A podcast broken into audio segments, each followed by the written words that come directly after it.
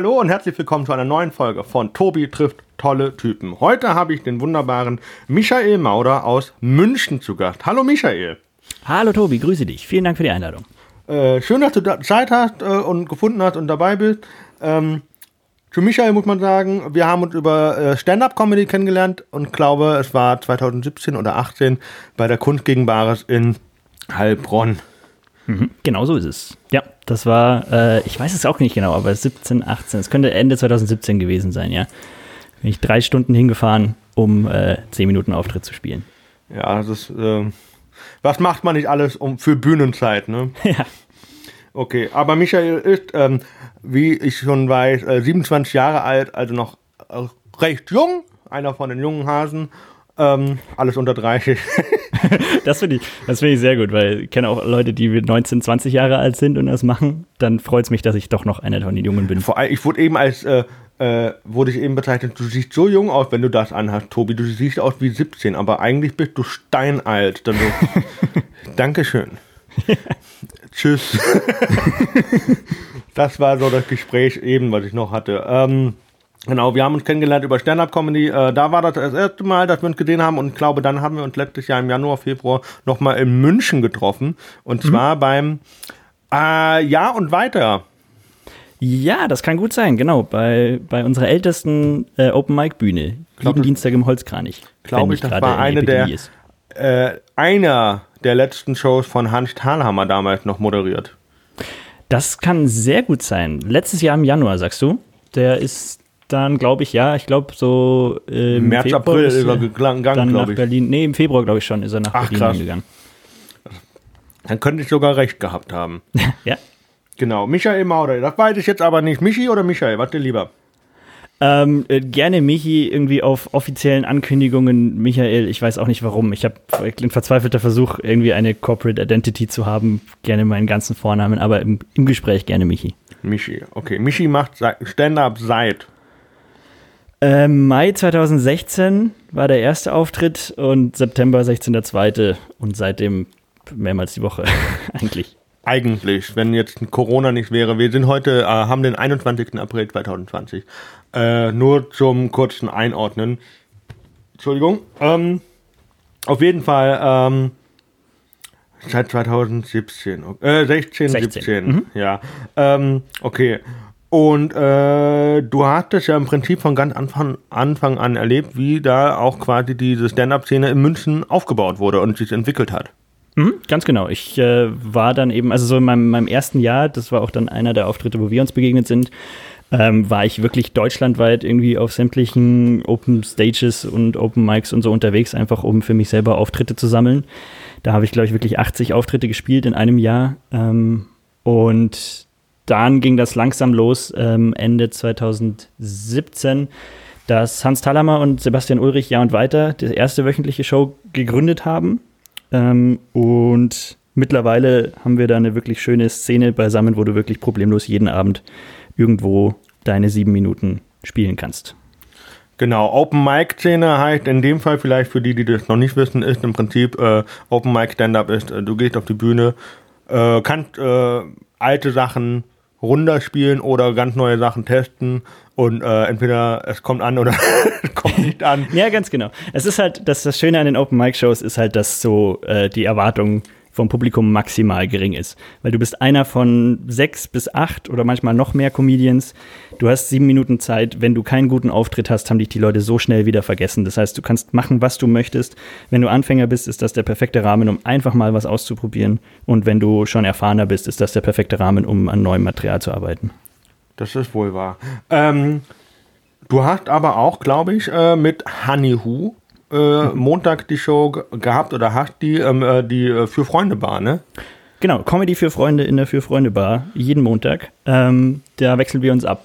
Also alle zwei Wochen moderiere ich und die Shows dazwischen moderiert er. Ach, das ist ja auch cool. Dann habt ihr keine Doppelmoderation, sondern halt immer wirklich einer. Genau, das war mir wichtig. Ich bin da, bin da eingestiegen, ähm, als die Show so ein halbes Jahr lief. Ähm, Nick hatte Schmid, die ne? ursprünglich, genau, der hatte die ursprünglich mit Hani zusammen gestartet. Ähm, hatte noch eine zweite Show dann und das wurde ihm dann zu viel, deswegen hat er die dann abgegeben.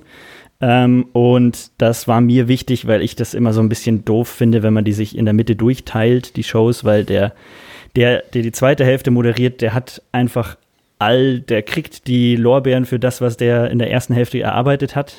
Und also jeder, der die ersten, alleine die erste Hälfte moderiert hat, danach ein schlechtes Gefühl und wer die zweite Hälfte moderiert hat, ein gutes Gefühl. Ah, okay. Also mein Eindruck früher und deswegen war mir wichtig, dass wir uns da immer komplett abwechseln. Und du kannst jetzt einfach, ohne dass es irgendwie komisch wirkt, äh, ein Set spielen bei den Shows, die der jeweils andere moderiert. Ja, das ist wohl wahr. Das ist, ähm, macht es ein bisschen einfacher. Mhm, auf jeden Fall. Okay, ähm, so, das, bevor ich mich da jetzt ganz verzettel. Du hast, das war mein letzter Stand, als Hotelier gearbeitet?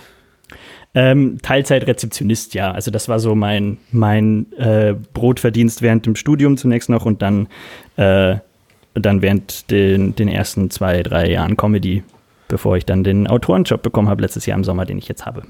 Ah, okay. Darf man fragen, für wo du schreibst?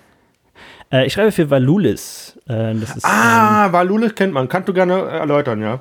Ja, genau. Das ist ein, ein Funk-YouTube-Kanal, also ein öffentlich-rechtlich, ähm, ein öffentlich-rechtliches Format, das aber aktuell ausschließlich auf YouTube stattfindet.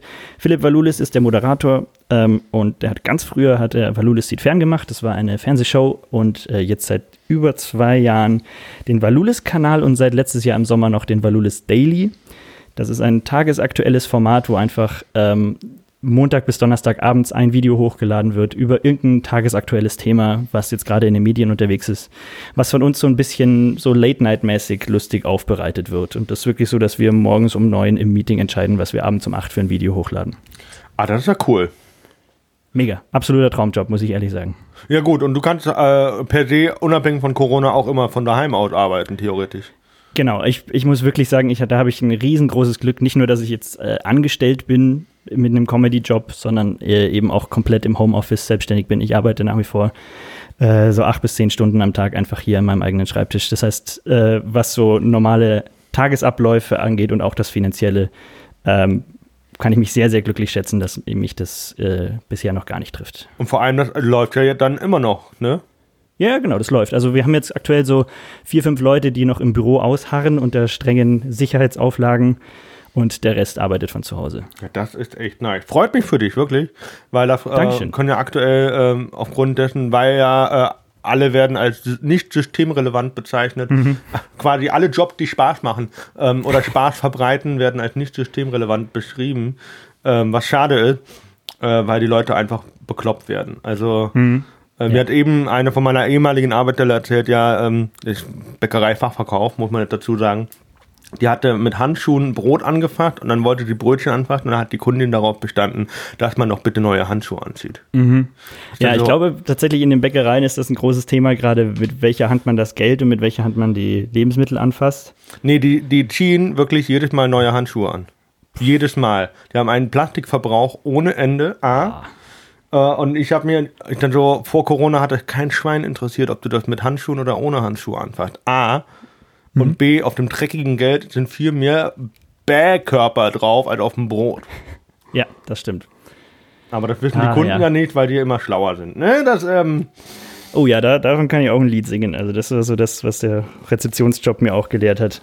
Also das muss man viel Geduld haben. Ich weiß nicht, wie das bei dir war, aber ich habe mir immer gedacht, boah, ich würde dem jetzt gern so eine gute Antwort geben, aber ich darf. Nee. Okay, ich dachte, ja, ich dachte, dass du deinen Satz anders enden wirst. ich würde dem jetzt so gerne voll eine aufs Maul hauen. Das war nämlich so mein Gedanke gerne mal. Ja, oh Gott, ey. also ich bin ja, kein gewalttätiger Mensch, wirklich nicht, aber äh, manchen Momenten an der Rezeption, vor allem bei Nachtschichten, habe ich mir echt gedacht, das, jetzt hilft nur noch physische Gewalt. Aber das ist halt geil, dass du kreativ äh, äh, äh, dein, dein Brö dein, deine Brötchen quasi verdienst. Und du hast neben dem Stand-up ja auch deinen eigenen Podcast Warum Comedy. Mhm, genau. Zu dem möchte ich jetzt mal kurz zu sprechen kommen, weil der hieß da vorher Warum Stand-up. Genau so ist es. Warum der Namenswechsel? Ähm, weil ich äh, einerseits mich damit ein bisschen in eine Ecke gemalt hatte, weil ich äh, ähm, natürlich äh, ist es auch nach wie vor so, dass ich mich hauptsächlich mit Stand-Up-Comedians unterhalte. Es ist ein Interview-Podcast, wo ich jeden Freitag äh, einen anderen Gast habe. Und ähm, aber es ist halt schon ähm, so, dass ich immer wieder Leute angefragt habe, die dann gemeint haben, so ja, aber ich mache ja jetzt nicht so ganz traditionell Stand-up und ich weiß jetzt nicht, was die, deine Zuhörer davon halten, wenn ich jetzt da bin, die, dann kriege ich mhm. da irgendwie einen Shitstorm ab. Das ist einerseits äh, Schwachsinn, weil ich äh, knapp 18 Zuhörer habe, andererseits ähm, ist es auch, äh, und das waren öfter mal so die Dinge, und was noch dazu kam, ist, dass ich äh, ähm, ab und zu mal das Gefühl hatte, jetzt so ein bisschen zum politischen Sprachrohr für äh, militante Stand-Upper im deutschsprachigen Raum geworden zu sein. Ähm, Hans Stahlhammer. Völlig absurd, dass du jetzt ausgerechnet auf den kommen würdest. Äh, aber nicht nur. Ähm, und äh, also es gab wirklich Leute, die dann so zu mir kamen und haben so gesagt, so, ja, ich freue mich, dass ich endlich mal bei dir bin, weil ich habe jetzt hier auch eine Liste an Sachen und äh, Themen über Gagklau und hier und das ist, das da geht ja gar nicht, was der macht und sowas. Und das hat mir ein bisschen gestunken und das war auch so ein bisschen der Hintergedanke, dass ich sage, ich nenne das jetzt Comedy und dann kann ich mich auch mit Kabarettisten, mit Musikcomedians, mit Comedy-Autoren, mit allen möglichen unterhalten. Es soll nach wie vor um Comedy gehen und um Stand-up auch hauptsächlich, aber ich möchte mich da nicht, äh, nicht auf Stand-up und nicht eingrenzen quasi. Genau. Okay. Das finde ich cool. Und äh, nochmal unabhängig vom Podcast und von deinem Stand-up, du hattest auch, und ich weiß nicht, ob das nochmal in Planung ist, aber du hattest auch noch, äh, quasi eine Late-Night-Show, Sonntagabend-Brunch. Genau, mein Sonntagabendbrunch, mein gutes altes Herzensprojekt. Das wirklich, äh, das äh, ruht aktuell gerade ein bisschen. Ähm, da war eigentlich der Plan, das neu zu rebranden und noch ein bisschen größer zu machen. Ähm, Gab es da ein bisschen Absprachen, Abspracheprobleme mit der neuen Location und dann hatte ich halt meinen mein Autorenjob auf einmal. Deswegen ähm, sind wir quasi aus der alten Location raus und konnten nicht in die neue rein und deswegen ruht das jetzt so seit, seit äh, acht, neun Monaten erstmal. Ist aber auf jeden Fall was, was ich wieder machen möchte. Und ja, das war eine, eine äh, bisher eine reine Bühnen-Talkshow, äh, die wir zwar auch mit der Kamera aufgezeichnet haben, aber es war hauptsächlich dafür konzipiert, dass wir das vor Publikum machen. Das hatte ich zusammen mit meinem guten Kollegen Pajo, der äh, eine Ein-Mann-Band ist, der wirklich, äh, also ursprünglich hatte ich wirklich geplant, ihn nur als, als meine, meine Band eben zu haben, dass ich so den, den David Letterman mache und er so der Paul Schaefer ist. Und ähm, da hat sich dann so ein bisschen ver, verselbstständigt, weil er auch ein sehr, sehr äh, lustiger und, und extrovertierter Typ ist, damit so ein ziemliches Gegenteil von, von mir, sowohl was lustig als auch was extrovertiert angeht. Ähm, und äh, das hat so gut funktioniert, dass wir dann im Laufe der, der Show immer mehr zu fast gleichberechtigten Moderatoren geworden sind. Was gut ist, Und wenn, sich das, was, wenn das harmoniert. Ja, ja, total. Und äh, wir haben uns dann so diese, die Impro-Bälle hin und her geworfen und so. Und ähm, das war schön und dann auch immer ein langes Interviewsegment gehabt und äh, Kollegen, Comedy-Kollegen und Musiker dann bei jeder Show dabei gehabt. Was ich mich natürlich frage, das interessiert mich jetzt äh, als äh, Künstler, Veranstalter, ähm, Worin Kamen Leute? Bitte? Ist das die Frage? Kamen da auch Leute? Äh, nee, nein, nein, das, das glaube ich, äh, das ich dir sofort, wenn du sagst, da kamen Leute, dann glaube ich dir sofort. Nee, meine Frage ist, was war für dich äh, quasi, äh, ähm, du bist ja dann auch in eine andere Haut, Figur, Rolle geschlüpft.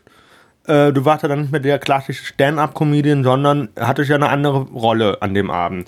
Was war für dich das große oder die große Überwindung, in diese Rolle reinzukommen? Das ist eine sehr schöne Frage. Ähm, ja, es ist auf jeden Fall was völlig anderes, ähm, so eine Show zu machen, wie wenn du jetzt irgendwie einen Stand-Up-Abend moderierst oder einfach nur als Stand-Upper auf der Bühne stehst. Ähm, witzigerweise war das größte, die größte Umstellung für mich eine Hardware-Umstellung, weil ich ein, ein äh, Funkmikro an der, an der Backe hatte, so, so ein kleines kabelloses Ding ähm, ja. und keine, keine Handgurke mehr. Äh, und das, das war so eine Umstellung, weil ich irgendwie dann, als ich das angefangen habe, das war im Januar 2018, also so, da hatte ich dann so anderthalb Jahre lang immer, immer ein Handmikro, das ich mir irgendwie ans Kinn gedrückt habe, um da reinzusprechen. Und auf einmal musste ich mit beiden Händen gestikulieren. Ja. Und bei so einem Anfangsmonolog, der da möglichst souverän und irgendwie in die Show einleiten soll, und dann stehe ich da und irgendwie bei so einem, ich hatte auch einen Anzug an, da kannst du halt auch nicht wirklich elegant irgendwie die Hand in die Tasche stecken oder so. Da gibt es ein paar ganz lustige Videos, wie ich verzweifelt versuche, äh, irgendwas mit meinen Händen zu machen, während ich versuche zu sprechen. Moderationskarten sind das Geheimnis, glaube ich. Ja, hatte ich dann auch, aber das war so, so ein bisschen der Gedanke, weil ich ein großer Craig Ferguson-Fan bin. Ich weiß nicht, ob du den kennst. Der, der hatte ähm, lange die Late-Night-Show, die nach David Lettermans Late Show lief, die Late Late Show, die jetzt James Corden übernommen hat vor ein paar Jahren. Ähm, der war so ein kompletter Anarcho also er hat auch Late Night gemacht, aber war gegen alles, was, äh, was so diese Konformitäten angeht. Kein Mikro. genau, genau, ja. Kein keine Publikum, Kameras. keine Band.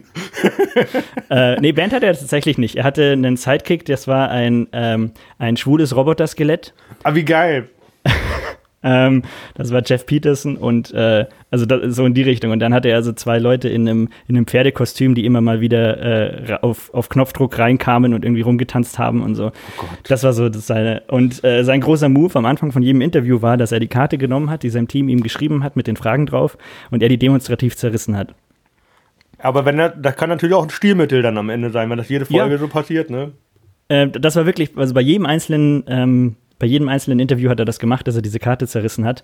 Und ähm, weil er eben gemeint hat, so, ich habe mich jetzt, äh, äh, wenn ich schon alles wüsste, was ich dich fragen möchte, dann habe ich keinen Grund mehr, dich zu fragen. Und äh, so hat er, das war auch so ein bisschen das Konzept von, von der ganzen Show und deswegen habe ich mich auch eine Zeit lang dagegen gesträubt, wirklich Karten zu haben. Ähm, wir haben dann äh, noch verschiedene Segmente gehabt, wo ich natürlich ein paar Sachen ablesen musste, aber so diesen Monolog wollte ich möglichst stand-upig halten, aber trotzdem kein Mikro in der Hand haben. Und das war dann so der größte, die größte Umstellung tatsächlich. Stelle ich mir schwierig vor, wenn vor allem, wenn du vorher was anderes gewohnt bist, ne? Mhm, total. Bei mir war eine andere Richtung. Ich hatte äh, eine lange Zeit Headset gehabt und musste mich dann wieder an die Handfunke gewöhnen. Stimmt, ja, du hast äh, früher hast du es äh, ja mit so einem Ding. Äh, wie kam denn die Entscheidung, dass du dich, dass du doch wieder zum normalen Mikro gehst? Äh, Renate Berger vom Quatsch Comedy Club hat mir dazu geraten und hat gesagt, dann kann ich eher besser mit Lautstärke spielen und damit hatte sie absolut recht. Das war der erste Punkt. Der zweite Punkt war, die Klangmembran, die Klangmembran bei einem großen Handmikrofon ist besser, ähm, weil sie mehr aufnimmt von dem Gesprochenen als ein kleines Headset. Das ist ein sehr guter Punkt, ja. und das äh, daraufhin habe ich mich dann mit dem Herrn Schumacher, dem Haupttechniker von Quatsch Club, äh, auseinandergesetzt, ob es, äh, weil ich einen Sprachfehler auf S habe, ob es S-Laut-spezifische Mikrofone gibt. Ähm, und ich glaube, es gibt welche, die, aber die exorbitant teuer. Ähm, ähm, man hat da ja auch gewisse Schmerzgrenzen. Aber es ist äh, für mich äh, absolut äh, besser, jetzt wieder mit Handfunke zu arbeiten. Oder mit Okay. Handmikrofon, so. Muss ja kein Funk sein, aber Handmikrofon ist auf jeden Fall besser. Genau. Ähm, okay, Sonntagabend Brunch lief dann wie lange? Ähm, das lief äh, neun Ausgaben über mh, nicht ganz anderthalb Jahre. Okay. Also es war äh, so monatlich, also ich habe vorher scherzhaft gesagt, kamen da Leute, weil das tatsächlich ein großes Problem war, äh, da wirklich Leute zu mobilisieren, ähm, weil wir da beide noch nicht so erfahren waren und äh, auch die Location jetzt nicht so von sich aus eine große Menge an Leute für Comedy-Shows gezogen hat. Ähm, und das haben wir ursprünglich, also die ersten sechs Shows haben wir wirklich monatlich gemacht und dann haben wir es auf so einem Zwei-Monats-Rhythmus uns dann eingependelt und so weiter. Also ähm, insgesamt waren es neun Shows. Okay, wurde das dann zunehmend äh, mehr angenommen von den Leuten? Es geht dich überhaupt nichts an. Okay, ich Ähm. weiß es nicht. nein, nein, Spaß. Ähm, nee, es ist, ähm, äh, es kam sehr darauf an, ähm, wie wir das vermarktet haben. Wir hatten immer so ein übergeordnetes Thema. Und ähm, als es so um, um irgendwie Sex und Dating ging, waren wir das, das erste und einzige Mal wirklich voll, war wirklich ausverkauft. Und dann äh, äh, ging es um Fußball. Da hatten wir tatsächlich den Co-Trainer vom TSV 1860 München da, was so äh, ein absolut cooler Gast war. Ähm, und das war auf einmal wieder so mittelbesucht und so. Also es äh, ähm, äh, war, war immer schwierig. Also es war leider nicht festzustellen, dass es von Mal zu Mal mehr Leute wurden. Okay, aber themenspezifisch gut, dann wissen die Leute eher, worauf sie sich einlassen können, ne? Vorher schon. Mhm. Das war auch so unser Gedanke dabei. Und also, ähm, um nochmal auf deinen, deinen Anfang zurückzukommen, das, das Projekt ruht gerade, aber ich habe es auf jeden Fall vor, das in irgendeiner Form wieder aufleben zu lassen. Vielleicht nicht ganz genau so ähm, wirklich so angelehnt an die alten Late-Night-Formate, sondern ich habe auch so ein bisschen Bock, ähm, was Moderneres, was Neueres zu machen, was vielleicht noch stand-upiger ist. Ähm, Okay. Das ist was, was immer noch so im Hinterkopf rumschwirrt, aber ich bin gerade äh, mit dem Job und äh, Podcast und so sehr ausgelastet, dass ich da jetzt erstmal gucken muss, wann ich da wieder Zeit hab, äh, ne? Zeit habe dafür, genau. Vor allem. Bist du denn momentan äh, in der Corona-Zeit selber für dein Stand-up kreativ oder bist du nur für Valulis äh, kreativ aktiv? Ähm, ich äh, bin aktuell nur für Valulis und noch für so ein kleines äh, zweites Projekt für, für Smile, das ich gerade noch mitschreibe, ähm, äh, kreativ. Mein eigener Stand-up tue ich mich echt schwer, muss ich sagen. Also ich habe so ein paar alte Auftritte mir wieder angeguckt, um da ein bisschen was zu, zu optimieren vielleicht. Aber jetzt was komplett Neues zu schreiben, macht mich ehrlich gesagt eher traurig gerade, weil ich äh, einfach nicht weiß, wann ich es wieder machen kann. Und ähm, dadurch, dass ich, dass wir hier so eine coole Szene haben, dass du wirklich mehrmals die Woche einfach irgendwo auch ganz schnell mal auf eine kleine Bühne springen kannst, habe ich meinen Schreibprozess auch dementsprechend angepasst, dass okay. ich jetzt keine komplette Nummer durchschreibe, sondern ich habe so ein paar Stichpunkte, so ein paar Ideen und das probiere ich einfach mal aus. So zwischen so zwei, drei sicheren Nummern äh, einfach mal was ein paar Wörter rausgekotzt und schau, was hängen bleibt. Und ähm, mit dem Prozess ist es halt schwierig, jetzt, wenn ich nicht weiß, wann es wieder weitergeht, äh, was Neues zu schreiben. Dann müsste ich oder werde ich wahrscheinlich auch meinen mein Prozess wieder ein bisschen umstellen müssen, um erstmal eine ganze Nummer zu schreiben, bevor ich sie das erste Mal ausprobiere. Und um dieser, sagen wir mal, Traurigkeit zu entrinnen, lenkst du dich anders ab? Ich habe wieder das Trinken angefangen. Stricken? Trinken. Trinken? Trinken wäre schön. Trinken, ja. Trinken, ähm, also Alkohol trinken. Alkohol, ja. Nein, also nicht, nicht viel. Ich trinke ab und zu ein Weinchen am Abend, aber ähm, nee, es ist, ähm, es ist tatsächlich so. Also, äh, wie gesagt, ich bin ja unter der Woche noch wirklich am Arbeiten und ähm, ich versuche da auch so einen, einen, strengen Tagesablauf zu machen, dass ich noch, dass ich um sieben aufstehe und äh, ähm, dann wirklich bis, bis sechs, sieben einfach meinen Tagesablauf so mache, wie ich ihn auch machen würde, wenn ich im Büro bin. Ähm, aber dann ist irgendwann abends und irgendwie so kreative Sachen kann man schon immer machen, aber irgendwann hast du halt keinen Bock mehr und dann, dann schaust du dir irgendwas an oder so und dann merkst du schon, dass jetzt das Auftreten ja. gekommen wäre in deinem normalen Tagesablauf. Und ähm, ähm, es ist schon, äh, gibt schon immer wieder Momente, vor allem am Wochenende, wo ich, wo ich echt merke, wie mich das äh, äh, doch traurig macht, dass es gerade nicht geht. Ähm, aber die brauche ich auch zur Entspannung. Also dann, dann liege ich einfach viel rum und äh, gucke irgendwas Dummes Okay, weil, ich frage deswegen, weil ich ja manche äh, Instagram-Story von dir gesehen habe, in denen du äh, Schlagzeug, Luftschlagzeug spielst. ja? Äh, ja, kannst du Schlagzeug war, spielen? Ich äh, spiele Schlagzeug, seit ich elf Jahre alt bin. Das ist, ähm, habe ich äh, viele Jahre, ich hatte fünf Jahre lang Unterricht. Ich habe ähm, äh, auch danach noch oder übergreifend sechs Jahre lang in der Band gespielt. Ähm, Schlagzeug ist mein, mein Ding. Ich habe jetzt, ähm, seit ich Stand-up mache und seit ich wirklich ernsthaft Stand-up mache, ähm, leider auch kein eigenes Schlagzeug mehr zu Hause. Und ähm, das war so jetzt in der, äh, am Anfang der Quarantäne so ein bisschen Ding, weil ich da schon lange wieder Bock drauf hatte, ähm, habe ich mir gedacht, warum eigentlich nicht mal zu, zu irgendwelchen Songs in der Luft Schlagzeug zu spielen. Und äh, das hat überraschend gut funktioniert und wurde auch überraschend gut angenommen, dass ich jeden Abend irgendwie so eine ganz kleine Instagram-Story gemacht habe, wo ich zu irgendeinem Song, der einigermaßen anspruchsvoll ist, in der Luft Schlagzeug spiele dazu. am, am, am, anspruchsvollsten sind natürlich Songs ohne Schlagzeug, ne? Ähm. Ja, ja. Da muss halt beschäftigt aussehen. Ich habe in der Schul-Big Band gespielt, da kam das regelmäßig vor, dass du so ein paar Minuten hattest, wo du gerade nicht gebraucht wurdest und da musstest du halt auch ernsthaft gucken, trotzdem konzentriert schauen, obwohl gerade nichts passiert. Oh Gott, ey. Ähm, und im besten Fall auch noch irgendwie jetzt 48 Takte zählen. Das war immer schön, wir hatten so das Notenblatt und dann hattest du so einen, einen Takt, wo aber einfach nur so ein schwarzer Balken drin war und drüber stand halt 48. Und das oh heißt, du hast jetzt 48 Pause, aber wehe, du, ver du verzählst dich. Oh mein Gott, das ist, ich wollte wollt das ein bisschen vergleichen, gerade du, wie du bist bei einem Fußballturnier, Großfeld, äh, als Torwart und deine Mannschaft spielt aber nur offensiv und du musst mhm. trotzdem irgendwie wach sein und da sein, aber du hast nichts zu tun. Ja, ja, das, das kann man ziemlich gut vergleichen. So, du, du darfst dich nicht komplett entspannen, also du darfst dich jetzt nicht hinlegen, aber wirklich zu tun hast du auch gerade nichts. Das ist schrecklich. Ich sagte das. ich hatte einmal so ein Turnier und Abend hatte ich die Krämpfe meines Lebens. Ja, weil du so, so angespannt warst. Weil ich super angespannt war. Es war ein Kleinfeldturnier, muss man dazu sagen. Und ich dachte so, boah, der, die brauchen ja einfach nur einen Pressschlag einmal richtig gut zu schlagen mhm. von da hinten und dann kann er auch hier landen, ne? Also, aber. Ähm, das ist sehr, sehr witzig, weil ich habe nämlich tatsächlich genau diese Erfahrung auch äh, gemacht. Ich habe nämlich auch äh, sehr lange aktiv Fußball gespielt und das ist beides gelogen. Es war sehr kurz und sehr passiv. Ähm, ich war in der E2 war ich eine Saison lang Ersatztorwart, was alles über meine sportlichen Fähigkeiten aussagt, wenn du mit zehn Jahren Ersatztorwart bist. Ähm, und ich hatte ein Spiel, was wir gegen die wirklich schlechteste Mannschaft in unserer Liga hatten, was wir dann, glaube ich, 6 zu 0 gewonnen haben. Die haben am Ende dann auch ihr, ihre Saison, wo sie, glaube ich, 16 Spiele hatten, mit über 100 Gegentoren beendet. Und ähm, und ich hatte genau das, was du sagst, so, aber ich habe irgendwann aufgehört, mich anzuspannen, glaube ich. Ich habe mich auch irgendwann mal hingesetzt, weil das, ich hatte einfach wirklich nichts zu tun. Ich habe einen Abschlag gemacht oder einen Abstoß gemacht, weil irgendwo an der Eckfahne der Ball ins Auslief. Oh Gott, wie spannend. aber cool, dass wir da beide dieselbe Erfahrung gemacht haben. Bei mir war es Gott sei Dank nur das eine Spiel.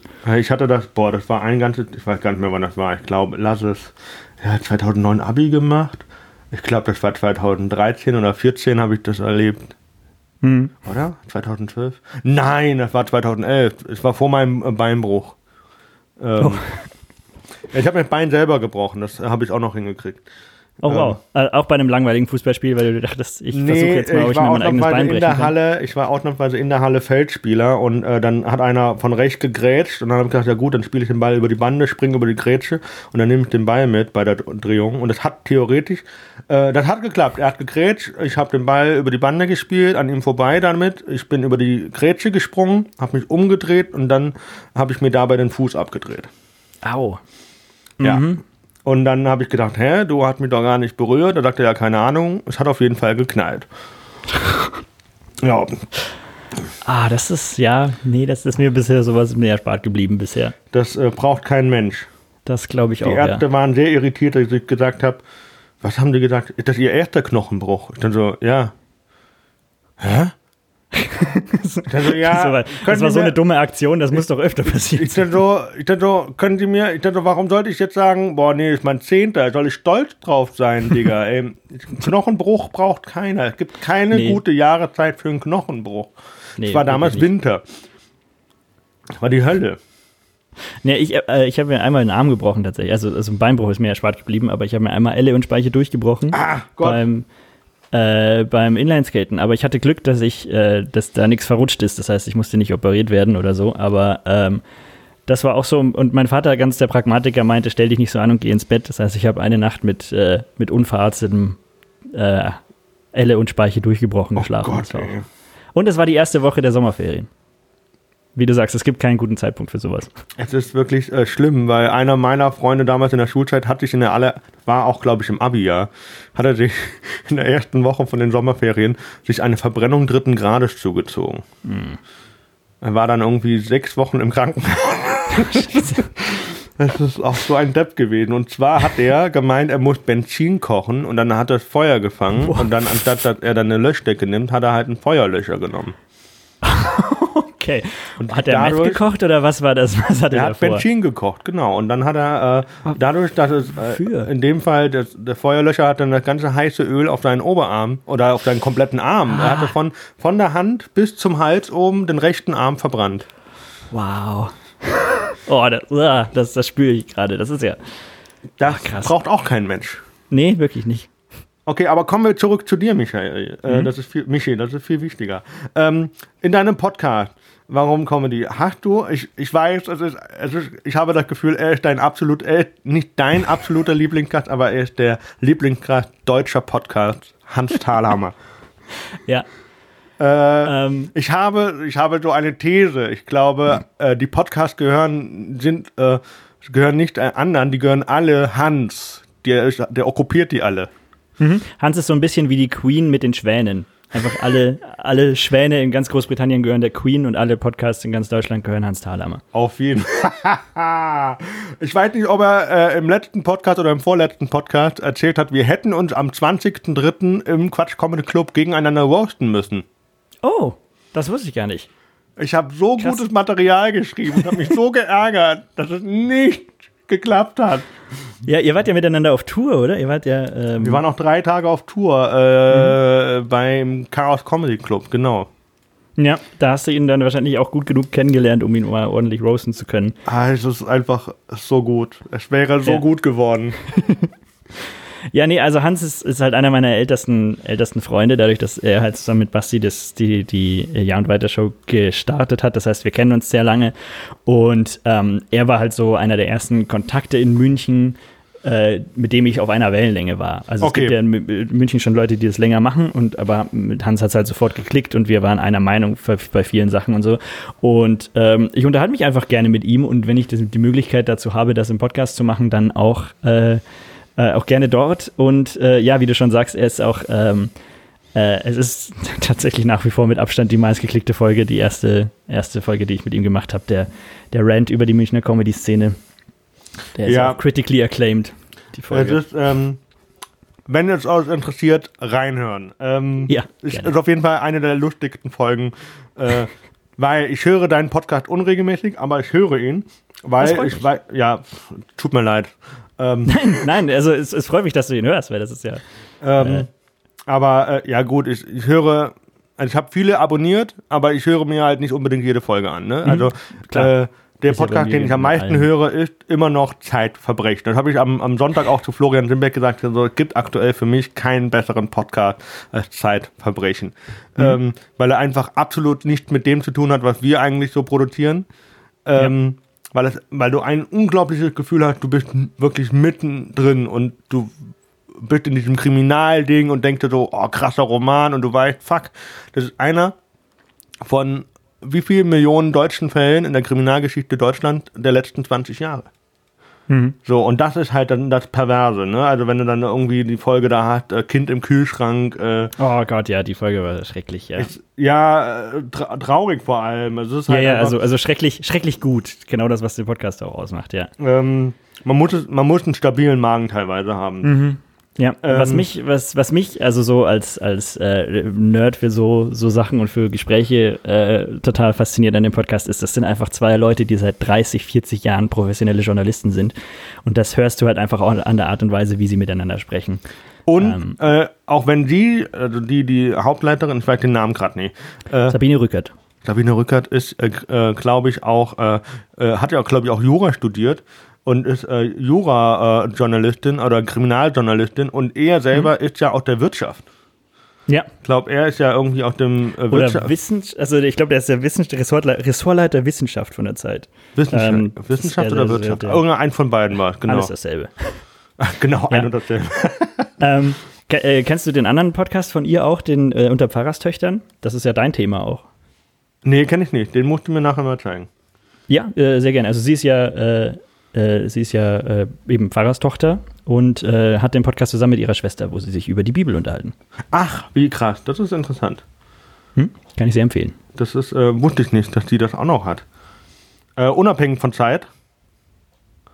Ähm, ich glaube, dass der schon unter derselben Produktionsfirma und so läuft, aber das ist jetzt nichts, nichts, was du merken würdest. Also die unterhält sich halt mit ihrer Schwester. Ah, okay, cool, cool, cool. Ähm, kommen wir nochmal zu deinem Podcast. Äh, äh, ähm, warum Stand-up? Äh, warum Comedy? So. Ähm, genau, du hattest ja letztens auch äh, Maxi Stettenbauer drin und auch äh, äh, Sebastian Ulrich hast ja auch da, Falk Pirszek, ähm, Alex Opatov, auch eine geile Folge. Ähm, Habe ich auch sehr gelacht. Ähm, vor allem, weil ich die Folge als Inspiration genommen habe für meinen äh, gegen Hans. Ah, sehr Hansilein.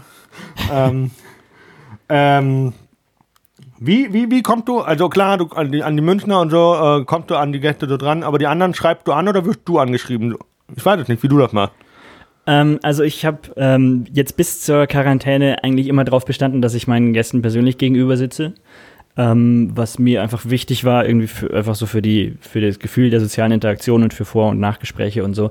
Ähm, deswegen äh, habe ich dann schon Leute angefragt, einfach auch in Städten, wo ich demnächst sein würde und so. Ja. Also das, das ging dann eher Oh, daher, stimmt, du warst ja einmal auch mehrere Tage in Köln, ne, da hat ja auch äh, Clarkan Artig und ähm, Genau. weiß ich, wen du da alles aufgezeichnet hast. Da war äh, ja also Jan von Weide, Tobi Freudenthal, Bora, äh, Vicky Blau, Lukas Warnke und äh, Serkan, genau, die sechs. Ähm, und das, äh, damit habe ich meine Sommerpause überbrückt mit den Folgen da. Und es war sehr gut, dass ich die Folgen da aufgenommen habe, weil ich hatte da vier Termine im Wirtshaus in Köln und äh, bei diesem Sommerspecial und ich konnte einen davon spielen, weil bei den anderen dreien zwei Leute da waren, weil es waren 40 Grad draußen und äh, Sonnenuntergang irgendwie um 22 Uhr. Das heißt, da wäre zu den Shows Suboptimal. ja, zu den Shows ist keiner gekommen, aber immerhin konnte ich sieben Podcast-Folgen machen. Nee, genau, auf jeden Fall, ähm, das war dann immer so ein bisschen davon abhängig, ähm, was denn, ähm, also äh, wo ich denn bin und mit wem ich aus dieser Stadt gerne mal sprechen würde. Es war tatsächlich ähm, eigentlich immer so, dass ich die Leute gefragt habe. Viele Folgen, ähm, wie du schon sagst, mit den Münchnern sind natürlich mit Freunden, weil ich hier in der Münchner Szene einfach auch mit allen recht gut befreundet bin durch die Open Mics. Ähm, Und jetzt in der Quarantäne habe ich mir halt als vorgenommen, da es jetzt nicht mehr darauf ankommt, dass wir in derselben Stadt sein müssen, kann ich endlich so eine Bucketlist abhandeln an Leuten, die ich schon immer dabei haben wollte. Und da war ähm, Maxi Stettenbauer eben auch dabei. Es ist jetzt noch nicht so, dass die Leute auf mich zukommen und unbedingt bei mir im Podcast sein wollen. Das hat schon auch immer sehr viel mit Überzeugungskunst zu tun. Ähm, und ich bin ehrlich gesagt auch ein bisschen ganz froh drum, weil ich glaube, ich wäre sehr schlecht darin, Leute abzuwimmeln. Ähm, irgendwie, wenn jetzt jemand sich, sich sehr penetrant versucht, in meinen Podcast einzuladen. Das ist der Grund, warum Basti Ulrich alle zehn Folgen da ist, weil er das nämlich geschafft hat. Ah, wow. Nein, das ist, das sage ich nur so. Es ist, es ist, es ist die halbe Wahrheit, aber Basti ist ein sehr, sehr guter Gast. Basti hat sehr viel Ahnung und Basti hat auch so, äh, so eine ganz eigene Energie, sagen wir mal, die auch dem Podcast alle zehn Folgen mal ganz gut tut, wenn alle immer nur davon gesprochen haben, wie schön alles ist. Ist schön, wenn Basti auch mal vorbeikommt und seine, seine Sicht der Dinge präsentiert. Okay. ähm, also, ja, ich finde es cool. Ähnlich. Du musst ja auch immer irgendwie einen guten Draht zu den Leuten haben. Ähm, mhm. Genau, das war mir halt eben auch so das, der, der, Grund, warum ich das persönlich machen wollte und warum ich mir die Leute ausgesucht habe. Ja, ja, ich, ich verstehe, äh, weil, weil ich wollte auch immer bei dir in den Podcast gehen, äh, kommen und dann habe ich gedacht, ah, fragt er mich nicht, weil ich selber so ein Format habe oder äh, weil ich ein Arschloch bin. weil äh, ich, dann, ich könnte sein, der einzige Grund, warum Michi Mauder mich nicht einladen könnte, wäre, dass ich eine sehr ambivalente Haltung zu kostenlos Shows habe. Äh, das weiß man ja vielleicht. Ähm, ähm, und ich hatte letztens, glaube ich, ja, aber äh, äh, ich glaube, ja, ich habe zu Thomas Kornmeier, der ja auch mal in deinem Podcast war, ein Berliner mhm. Stand-up-Comedian, habe ich mal gesagt dann so, äh, mir geht es um die Wertschätzung von Kunst. Und er sagte, ja, wie meinst du das denn jetzt? Und ich dachte, naja, mir geht es nicht darum, dass äh, die Leute, die Konsumenten denken, Kunst ist nichts wert oder was nichts kostet, ist nichts wert, sondern du als Stand-up-Comedian denkst dir auf, die, also in Berlin ist das ja oft so, dass du am einen Tag zwei oder dreimal auftreten kannst. Ähm, mhm. Da ist es halt auch so, man weiß einfach diese, diese, diese Zeit auf der Bühne nicht zu schätzen. Das ist so als Künstler, ne? Du sagst einfach, oh, war ein scheiß Auftritt, äh, scheiß drauf, äh, ich bin in zehn Minuten woanders. Ah, ja. Und das ist halt so meine Meinung. Von Anfang an schon hatte, schlechter. Da bekam ja. ausnahmsweise mal ein Lob von Thomas über, über diese Denke, weil er gesagt okay, so hat er das halt noch nicht betrachtet. Ja, ähm, das ist aber, also dann ist was mit deinem Mindset nicht in Ordnung, wenn du von der Bühne gehst nach einem schlechten Auftritt und äh, äh, das sofort abschütteln kannst, meiner Meinung nach. Ähm, ich sehe das, also ich muss ehrlich sagen, ich bin diese Diskussion ein bisschen leid. Ich finde, jeder soll, soll auf den Shows spielen, die ihm gefallen und wenn ihm andere Shows nicht gefallen. Ähm, ich habe jetzt noch keinen signifikanten Einbruch in irgendwelchen Shows erlebt, weil seit es unsere Shows gibt. Ähm, und es ist äh, für mich einfach so ein bisschen wie für einen Fußballer, also jemand, der sagt, er, er will keine Open Mic spielen, ist für mich jemand, der äh, wäre zum Beispiel ein Fußballer, der sagt, er macht kein Training, sondern nur Freundschaftsspiele. Okay, ja. Ähm, weil das ist für mich einfach, wie ich vorher auch gemeint habe, für meinen Schreibprozess einfach wichtig, dass ich das von Anfang an auch mal in irgendeiner Form vom Publikum gespielt habe. Weil wenn ich jetzt das zehn Minuten mir, mir einfach äh, einen Text schreibe, der zehn Minuten lang ist und dann erst feststelle, dass den keiner lustig findet, habe ich mich schon so in die Idee verliebt, dass ich das äh, ein Jahr lang spiele und immer so mittelmäßige Reaktionen bekomme zum Beispiel. Ja. Und äh, ja, also. Also ich will natürlich ähm, nicht sagen, gesagt, dass, dass man das abschaffen soll. Mir geht halt einfach nur um die Wertschätzung der Kunst, dass man das halt nicht wertschätzt mhm. als Künstler. Aber was auch noch dazu kommt, ist äh, in der Berliner Szene und hier in München ist das auch äh, in Planung, was jetzt natürlich eingebremst wurde, aber wir sind auch noch sehr viel kleiner als die in Berlin. Am Wochenende gibt es keine äh, kostenlosen Open Mics, beziehungsweise da wird, äh, die sind da ähm, aggressiv spendenbasiert und äh, ich weigere mich auch gegen den Begriff kostenlos ein bisschen. Ähm, der ist natürlich cool, den mal anzulocken und sowas, ähm, um die Leute anzulocken, aber äh, in der Vermarktung der einzelnen Shows steht immer spendenbasiert. Das ist mir wichtig, also zumindest bei, bei meiner Show steht das ähm, weil die Leute, da soll Felix auch jeder was zahlen, wenn er rausgeht. Und in Berlin, was ich sagen wollte, ist am Wochenende so, dass da nichts, ähm, nichts der Veranstalter für sich einsteckt, sondern das wird, da werden alle Shows äh, dann unter den Künstlern aufgeteilt. Das heißt, du hast auch als äh, Berliner Comedian dieses Ziel vor Augen, irgendwann mal zu den Wochenendshows eingeladen zu werden, wo du dann. Ah, das ist okay, das ist eine geile Motivation. Also so, so ein Bonbon. So, ich hatte irgendwie so ein Belohnungsprinzip. Ja, genau, also das, das schon. Also ähm, äh, sobald halt irgendwie Geld im Spiel ist, sei es, äh, ähm, äh, dass du, bevor du was bekommen hast, was zahlen musst oder dass du äh, als Künstler äh, was dafür bekommst, dann hast du halt schon gleich einerseits eine Erwartungshaltung vom Publikum und einen gewissen Drang vom, äh, vom finanziellen als Künstler her. Und das, das ist halt wichtig bei den Open Mics, das nicht zu haben, meiner Meinung nach. Und ähm, trotzdem hast du natürlich das vor Augen, dass es dann Mixed-Shows gibt oder dass es eben diese Showcases gibt, wo du auch was verdienst als Künstler. Und darauf kannst du hinarbeiten. Und nur wenn du gut bist und wenn du dich eben nicht von einem schlechten Auftritt nicht verunsichern lässt, also ähm, wenn du aus allen Auftritten lernst, dann wirst du auch so gut, dass du zu den Showcases eingeladen wirst, wo du dann Geld verdienst und wo du dann zu den Mixshows gehen kannst und so weiter. Also äh, Open Mics sind ein wichtiger Punkt äh, für Anfänger. Aber wie du auch sagst, die brauchen einfach ein Ziel und ein Leckerli vor Augen. Ja, Genau, also ich, ich wollte das jetzt auch gar nicht schlecht reden. Ich wollte nur mal mit dir darüber gesprochen haben. Das, das könnte der Grund sein, habe ich gedacht, warum der, der, der, der, nee, der Michi also, Mauder mich also einlegt. Also, aber ich könnte auch verstehen, weil ich auch echt ambivalent bin. Ja, äh, da soll, soll jeder seine Meinung dazu haben, aber ich meine, alles, alles was über nicht hingehen hinausgeht, finde ich einfach albern. Äh, also irgendwelche Sabotage oder was auch immer. Quatsch. Äh, also Sabotage zum Diffamierung Betreiben, oder sowas. Das ist ja auch wieder Kunstschaden, ne? Dann, äh, oder Zähnenschaden. Ja, genau. Also da machst du dich halt auch als, als, als Einzelperson ja auch nicht beliebt. Äh, bei den Kollegen vor genau. allem. Ähm, okay, jetzt haben wir das mal abgeschlossen. ähm, kommen wir nochmal zu deinen ganz persönlichen Erfahrungen. Ähm, mhm. Was war für dich, äh, oder erinnerst du dich noch an deinen allerersten Auftritt? Oh ja, sehr gut sogar. Ähm, das war in der Rosenau in Stuttgart bei der offenen Bühne. Schöner Laden. Ähm, wunderschön. Wirklich, auch die offene Bühne kann ich sehr empfehlen. Ich glaube, ich habe die drei oder viermal gemacht, irgendwie so alle halbe Jahr dann danach. Ähm, und äh, vor allem habe ich da die Künstlerwohnung bekommen. Für meinen allerersten Auftritt konnte ich da schon in der Location übernachten. Ähm, und äh, ich bin nach Stuttgart gefahren, weil ich in Stuttgart niemanden kannte. Ähm, einfach nur, weil ich dachte, wenn ich ein schlechter Comedian bin, dann soll das keiner mitkriegen. Ja. Ah, okay, und das ist auch deswegen, clever.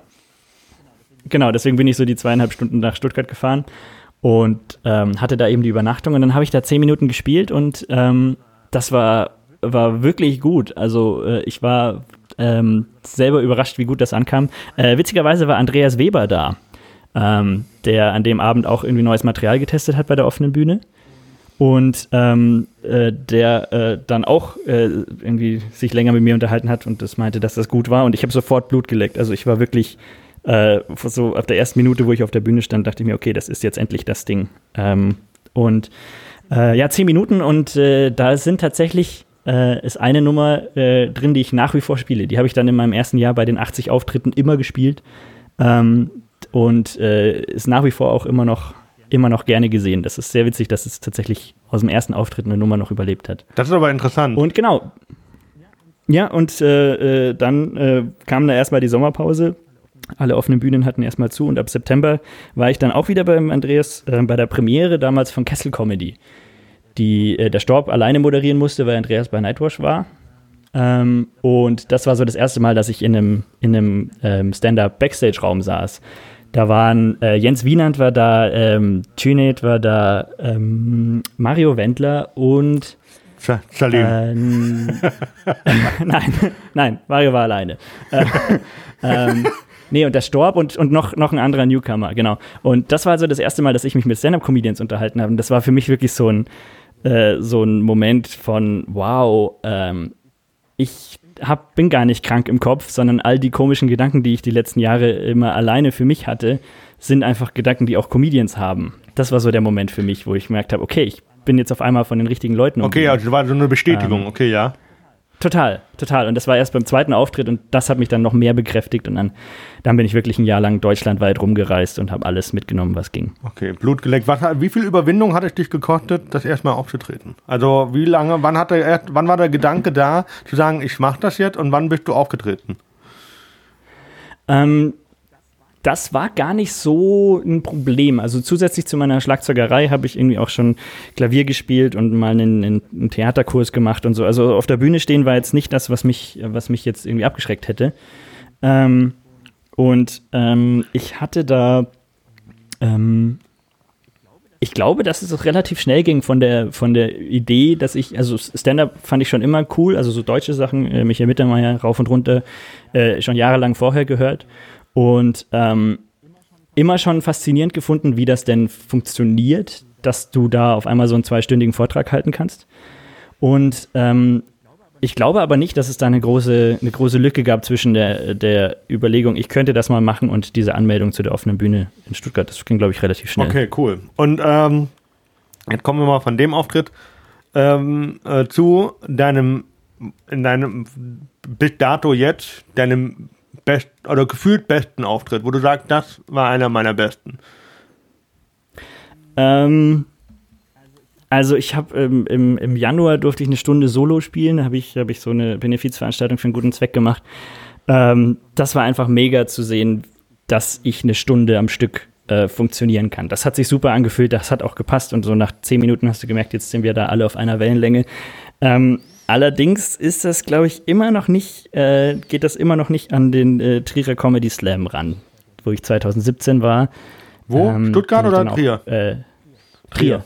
Ähm, in, in, Trier habe ich da im Mai 2017 oder so gespielt. Und ich weiß nicht, was es war. Also es ist ja auch, ich weiß nicht, du, du warst da auch schon, oder? Mehrmals. in Trier. Ja. Ähm, und das ist halt einfach auch eine geile Location, weil das ist gestopft voll mit, mit jungen Leuten. Ähm, und da hat wirklich alles gepasst. Da hatte ich irgendwie einen guten Startplatz, ähm, hatte einen guten Einstieg, die Leute saßen nah dran und da war wirklich dann so.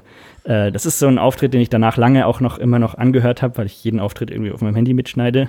Ähm, und das, was ich daran so geil fand im Nachhinein, war, war die, mehr die Stille als die Lacher. Ähm, weil du einfach gemerkt hast, das ist ein Raum jetzt mit über 200 Leuten. Die dir geballt auf der, oder ge gespannt auf, die, auf der, an den Lippen hängen, ne? Genau, ganz genau. So, so die, jede dramatische Pause könntest du eine Stecknadel fallen hören, so, weil die warten jetzt, alle über 200 Leute warten jetzt drauf, dass ich das nächste Wort sage.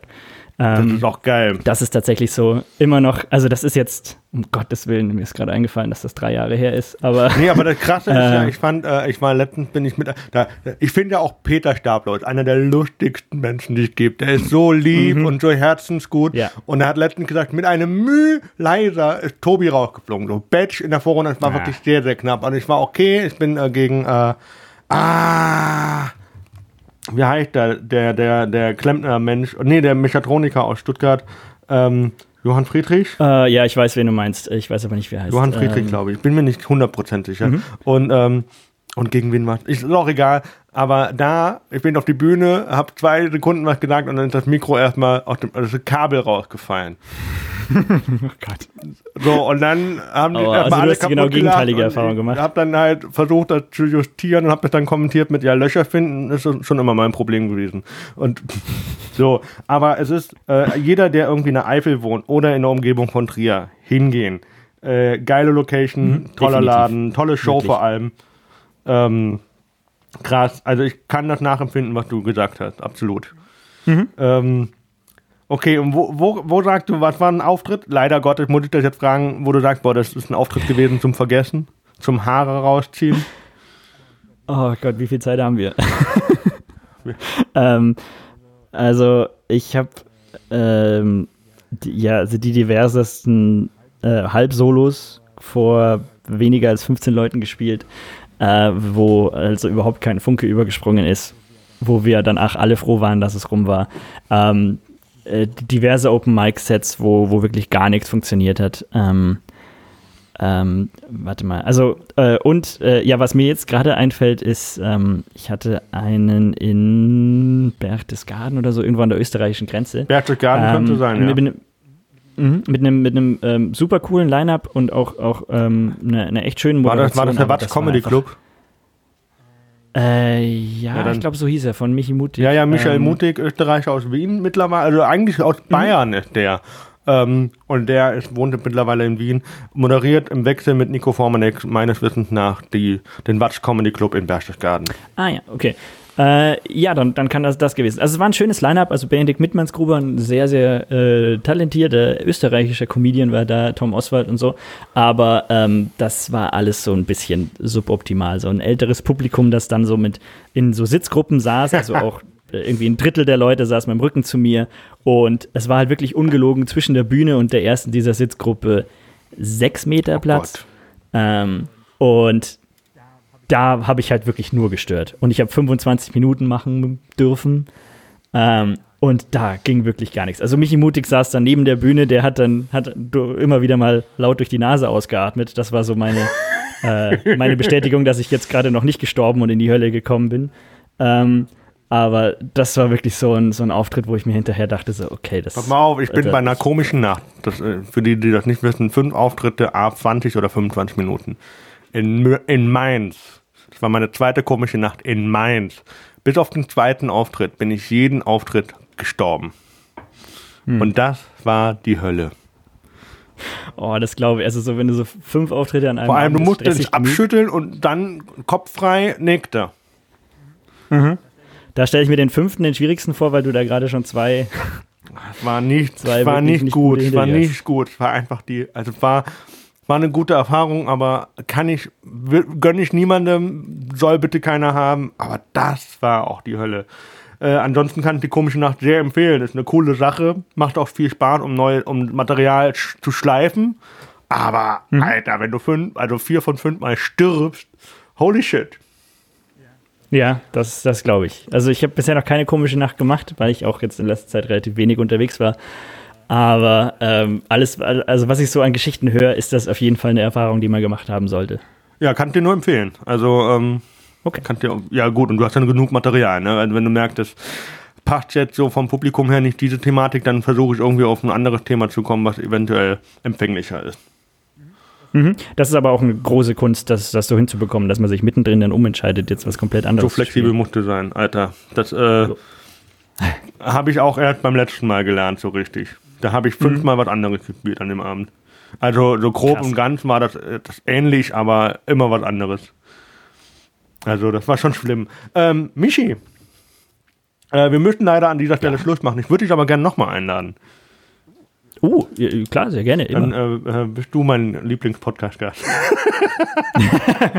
nee, aber jetzt ernsthaft. Solange bis ich dich endlich einlade. Ähm, nee, ich finde das jetzt äh, sehr ja. cool und ich finde das jetzt doof, dass man das jetzt so quasi mehr oder so zwischen Tür und Angel abbricht, weil man dann noch so viel mehr reden könnte. Mhm. Ähm, vor allem, wir haben jetzt mal nicht so ganz, also nicht explizit über die aktuelle Lage der Nation gesprochen. Ähm, ja, das ist sehr äh, gut. Finde ich jetzt auch mal ganz angenehm. Auch mal gut. Mhm. Und ähm, ich freue mich, dass du da gewesen bist. Ich hoffe, du hattest ein, äh, ja. äh, das Gespräch war für dich äh, äh angenehm, sag ich mal so. Ja, und, auf jeden Fall. Äh, für die Hörerinnen und Hörer, Michi Mauder findet ihr unter folgenden Webseiten oder Adressen. Äh, ja, man findet mich unter äh, michael-mauder- auf Instagram. Ich finde es das schön, dass man immer komplette Usernames sagt, obwohl man sowieso einfach den ganz normalen Namen in die Suchleiste eingibt. Ähm, ansonsten äh, auf Facebook unter Michael Mauder, auf YouTube auch. Ähm, ich hatte meine Website, die ist gerade offline, aber die wird auch irgendwann mal wieder online gehen. Und äh, ich bin sogar auf TikTok neuerdings, da bin ich aber nicht lustig. Da bist du nicht lustig, da ähm, machst du nur Musik. Nein, da, da, äh, da mache ich ganz, äh, ganz verrückte Sachen. Okay, ich bin gespannt. Ich habe noch ich TikTok extra nicht installiert. Ja, das ist auch vernünftig so. Mach's nicht, weil da, da, da gehen ganze Tage drauf. okay, ich hoffe, ihr hattet Spaß bei diesem Gespräch mit Michi Mauder. Ähm, ich hatte äh, sehr viel Spaß. Ich freue mich, wenn wir uns wieder hören. Wir haben uns ja jetzt in diesen sehr, sehr ganzen gerne. 50 Minuten nicht einmal gesehen. Ähm, muss man ja mal dazu sagen.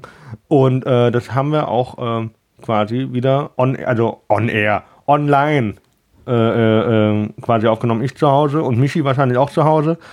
Und mhm. ähm, genau. Ich habe seit vier Wochen mein Zuhause nicht Boah, verlassen. Doch zum Einkaufen, oder? ja, also stimmt. Eine Frage habe ich. Wie ist das jetzt? Äh, Bayern hat eine Maskenpflicht. Oh, ich weiß es gerade selber nicht. Ich glaube, wenn dann ab, ab 1. Mai, glaube ich. Ähm, also wir haben jetzt erstmal wieder die normalen Kontaktgeschichten, wie, wie sie überall sonst in Deutschland auch gelten. Und diese Maskenpflicht äh, ist jetzt irgendwie angesagt, aber ich weiß es ehrlich gesagt auch nicht, ab wann und wie. Krass.